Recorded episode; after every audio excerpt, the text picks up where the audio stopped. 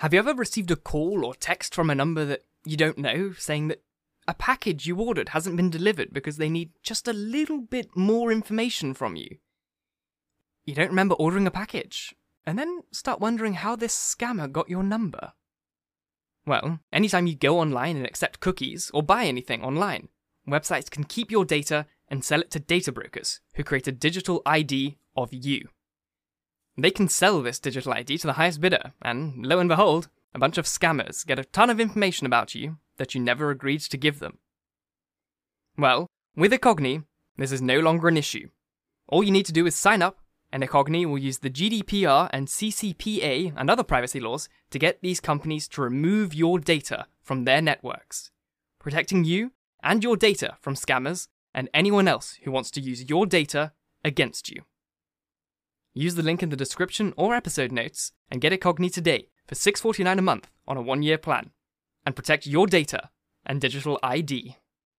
I live in Europe, and it's incredibly easy to travel here. By bus, train, or plane, I can be in any other European country in a matter of hours, for pretty cheap. But while I'm in other countries, I still want to check my emails, check my YouTube analytics, and all that fun stuff. Well, by using Surfshark VPN, I changed my location to France using one of their 3,200 plus servers, and I'm no longer annoyed by thousands of emails from Google freaking out saying, Oh my god, there's a computer in Spain trying to hack you. There isn't Google, it's me. And thanks to Surfshark, I'm no longer bothered by these annoying messages. Use the link in the description or episode notes to get Surfshark VPN today for as little as $2.30 per month on a two year plan, and log into all your accounts anywhere with zero hassle and no annoying emails. Hello, and welcome to the Essential Reads podcast. I'm Isaac, and my goal is to bring to you a bunch of audiobooks from your favourite classic authors such as Orson Welles, Robert Louis Stevenson, John Steinbeck, and many more. Come join me on this journey to help get these books to the masses in an easy, accessible way. Let's start. Hello, and welcome to the Essential Reads podcast. I'm Isaac, and my goal is to bring to you a bunch of audiobooks from your favourite classic authors such as Orson Welles, Robert Louis Stevenson, John Steinbeck, and many more. Come join me on this journey to help get these books to the masses in an easy, accessible way. Let's start. The Grapes of Wrath by John Steinbeck. Chapter 25 The spring is beautiful in California. Valleys in which the fruit blossoms are fragrant pink and white waters in a shallow sea. And then the first tendrils of the grapes, swelling from the old gnarled vines, cascade down to cover the trunks. The full green hills are round and soft as breasts. And on the level vegetable lands are the mile long rows of pale green lettuce and the spindly little cauliflowers, the grey green unearthly artichoke plants. And then the leaves break out on the trees, and the petals drop from the fruit trees and carpet the earth with pink and white. The centres of the blossoms swell and grow and colour. Cherries and apples, peaches and pears, figs which close the flower in the fruits. All California quickens with produce, and the fruit grows heavy, and the limbs bend gradually under the fruit, so that little crutches must be placed under them to support the weight. Behind the fruitfulness are men of understanding and knowledge and skill. Men who experiment with seed, endlessly developing techniques for greater crops of plants whose roots will resist the million enemies of the earth. The molds, the insects, the rusts, the blights. These men work carefully and endlessly to perfect the seed, the roots. And there are men of chemistry who spray the trees against pests, who sulphur the grapes, who cut out the disease and rots, mildews and sickness, Doctors of preventative medicine. Men at the borders who look for fruit flies, for Japanese beetle. Men who quarantine the sick trees and root them out and burn them. Men of knowledge. Men who graft the young trees' little vines are cleverest of all, for theirs is the surgeon's job, as tender and delicate, and these men must have surgeons' hands, and surgeons' hearts to slit the bark, to place the grafts to bind the wound, and cover them from air. These are great men. Along the rows, the cultivators move, tearing spring grass and turning it under to make a fertile earth, breaking the ground to hold the water up near the surface, ridging the ground in little pools for the irrigation, destroying the weed roots that may drink the water away from the trees. All the time, the fruit swells, and the flowers break out in long clusters along the vine. And in the growing year, the warmth grows, and the leaves turn dark green. The prunes lengthen like little green bird eggs, and the limbs sag down against the crutches under the weight. And the hard little pears take shape, and the beginning of fuzz comes out on the peaches. Grape blossoms shed their tiny petals, and the hard little beads become green buttons, and the buttons grow heavy. The men who work in the fields, the owners of the little orchards, watch and calculate. The year is heavy with produce. The men are proud, for of their knowledge they can make the year heavy. They have transformed the world with their knowledge. The short, lean wheat has been made big and productive. Little sour apples have grown large and sweet. And that old grape that grew among the trees and fed the birds its tiny fruit has mothered a thousand varieties, red and black, green and pale pink, purple and yellow, and each variety with its own flavour. The men who work in the experimental farms have made new fruits, nectarines, and forty kinds of plums, walnuts with paper shells, and always they work, selecting, grafting, changing, driving themselves, driving the earth to produce. And first, the cherries ripen. Cent and a half a pound. Hell, we can't pick 'em for that. Black cherries and red cherries, full and sweet, and the birds eat half of each cherry, and the yellow jackets buzz into the holes the birds made. And on the ground, the seeds drop and dry with black shreds hanging from them.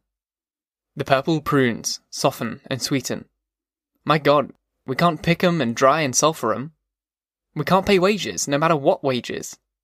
And the purple prunes carpet the ground.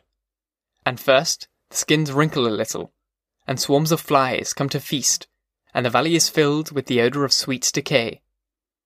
The meat turns dark, and the crop shrivels on the ground. And the pears grow yellow and soft. Five dollars a ton. Five dollars for forty fifty pound boxes. Trees pruned and sprayed, orchards cultivated. Pick the fruit, put it in boxes, load the trucks, deliver the fruit to the cannery. Forty boxes for five dollars. We can't do it and the yellow fruit falls heavily to the ground and splashes on the ground. The yellow jackets dig into the soft meat, and there is a smell of ferment and rot. Then the grapes.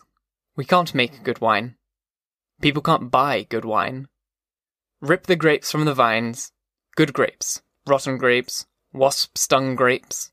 Press the stems, press the dirt and rot. But there's mildew and formic acid in the vats. Add sulfur and tannic acid.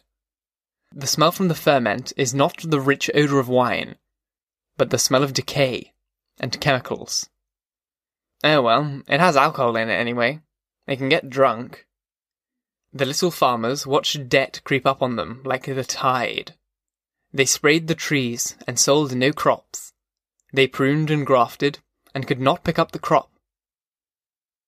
And then the men of knowledge have worked, have considered, and the fruit is rotting on the ground, and the decaying mash in the wine vats is poisoning the air.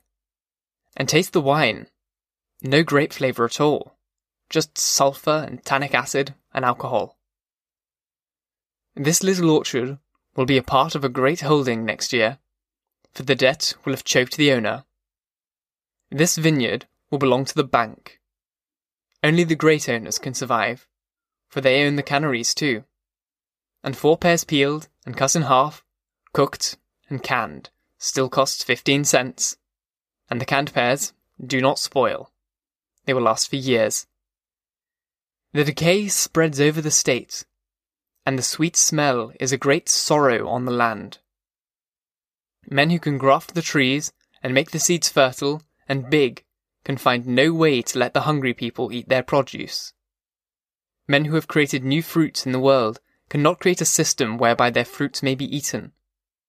And their failure hangs over the state like a great sorrow. The works of the roots of the vines, of the trees, must be destroyed to keep up the price. And this is the saddest, bitterest thing of all. Carloads of oranges dumped on the ground. People came for miles for the fruit, but this could not be. How would they buy oranges at 20 cents a dozen if they could drive out and pick them up? And men with hoses squirt kerosene on the oranges. And they are angry at the crime, angry at the people who have come to take the fruit. A million hungry people needing the fruit. And kerosene sprayed over the Golden Mountains. And the smell of rot fills the country. Burn coffee for fuel in the ship Burn corn to keep warm, it makes a hot fire. Dump potatoes in the rivers and place guards along the banks to keep hungry people from fishing them out. Slaughter the pigs and bury them, and let the putrescence drip down into the earth. There is a crime here that goes beyond denunciation. There is a sorrow here that weeping cannot symbolize. There is a failure here that topples all our successes. The earth, the fertile earth, the straight tree rows, the sturdy trunks and the ripe fruit, and children dying, of Pellagra must die, because a profit cannot be taken from an orange. And coroners must fill in the certificates, died of malnutrition, because the food must rot, must be forced to rot. The people come with nets to fish for potatoes in the river, and the guards hold them back. They come in rattling cars to get the dumped oranges, but the kerosene is sprayed, and they stand still and watch the potatoes float by. Listen to the screaming pigs being killed in a ditch and covered with quicklime. Watch the mountains of oranges slop down to a putrefying ooze. And in the eyes of the hungry people, there is the failure and in the eyes of the hungry, there is a growing wrath. In the souls of the people, the grapes of wrath are filling and growing heavy. Growing heavy for the vintage. Thank you so very much for listening. If you enjoyed, please leave a review. And if you really want to support me, share this chapter with your friends, family, and whoever you feel would enjoy it. And if you really wish to support me, head to my Patreon. The link is in the episode notes. If you choose to follow the podcast, you'll have three new chapters per week Monday, Wednesday, and Friday. Once again, I thank you for listening. And until next time, bye bye. Thank you so very much for listening. If you enjoyed, please leave a review.